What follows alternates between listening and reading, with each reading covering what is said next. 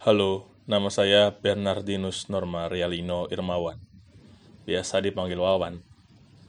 Sangat banyak mungkin yang belum mengenal saya. Meski bagi yang telah mengenal, lantas terheran mengapa saya bisa mengirimkan pesan ini. Sebab, saya adalah salah satu dari 17 korban tewas di tragedi Semanggi 1. Ya, 17. Banyak kan? Lebih dari selusin.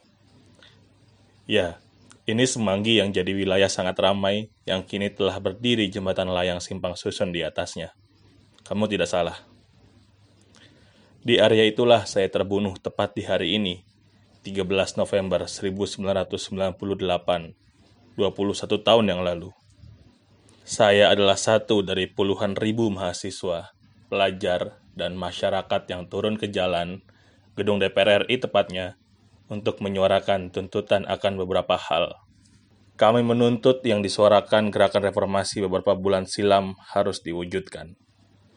Kami melihat gelagat bahwa mundur Soeharto sangatlah tidak cukup. Politisi Orde Baru lain masih leluasa berkarir. Pemilu tak kunjung diselenggarakan.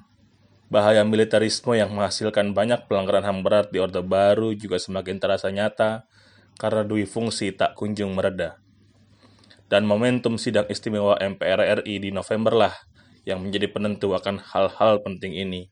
Kami memulai aksi sejak tanggal 8 November. Tentu, blokade jalan serta pasukan pengendalian huru-hara dikerahkan untuk menghadang aspirasi kami. Tak hanya itu, ternyata ada juga pengerahan kelompok masa tandingan dalam skala besar dan ciri identitas yakni Islam dengan nama PAM Swakarsa masyarakat dibenturkan menjadi masa yang anti sidang istimewa yang terdiri dari lapisan gerakan mahasiswa dan rakyat yang memperjuangkan demokrasi saat momen reformasi, dan juga kelompok massa yang pro sidang istimewa yang ditengarai dimobilisasi oleh negara lewat militer atau ABRI. Meletuslah kontak fisik antara kedua masa ini di banyak kesempatan dan titik di hari-hari itu. Kontak fisik pun terjadi antara masa mahasiswa dan pengendali huru hara. Hingga akhirnya Peluru tajam menembus dada dan mengakhiri hidup saya yang sebenarnya bertugas sebagai relawan medis bersama tim relawan untuk kemanusiaan atau truk. Tak hanya saya yang tewas di hari itu, ada mahasiswa lain seperti Sigit, Teddy, Heru, dan Engkus, serta belasan orang lain yang harus meninggalkan kehidupan dan keluarganya. Ternyata negara kesatuan Republik Indonesia dengan ideologi yang mengklaim membuat nilai dan rasa kemanusiaan ini tak bisa dengan benar menangkapi kritik dari warganya sendiri. Tidak cukup pikiran dan nurani mereka untuk merespons apa yang rakyat kehendaki.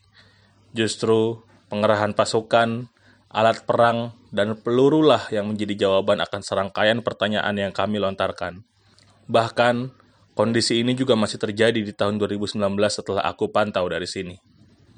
Pesan ini juga aku ingin tujukan kepada Sumarsih, sang ibu, Arif, atau bapak dan keluarga serta semua pihak yang menyuarakan penuntasan tragedi Semanggi I. Dari sini saya tahu bahwa mereka tetap memperjuangkan keadilan untuk saya dan kawan-kawan yang tewas meski sudah 21 tahun berlalu. Lobby dan kesaksian ke berbagai lembaga negara sudah disampaikan. Turun ke jalan sebelum dan bahkan setelah aksi kamisan lebih dari 600 kali dijalani saya sangat berterima kasih untuk itu. Sebagaimana bait puisi yang pernah saya tulis sebelum kematian menghampiri. Perjuangan belum selesai, banyak teman-teman yang sudah meninggalkan perjuangan. Semoga orang tua saya tabah. Ini juga berlaku untuk kalian yang turut serta berupaya menghadirkan keadilan bagi diri kita semua. Jangan berhenti, kita harus terus melawan lupa dan merawat ingatan kita masih hafal siapa yang menjabat sebagai Menteri Pertahanan dan Panglima ABRI di hari itu, yang juga menjadi Menko Polhukam kemarin. Saya juga tahu bahwa ada perkara antara mereka yang ada di balik PAM Swakarsa di hari itu, menunjukkan secara gamblang bahwa memang ada mereka di antara dosa itu dan di belakang kematian saya dan korban tragedi Semanggi I.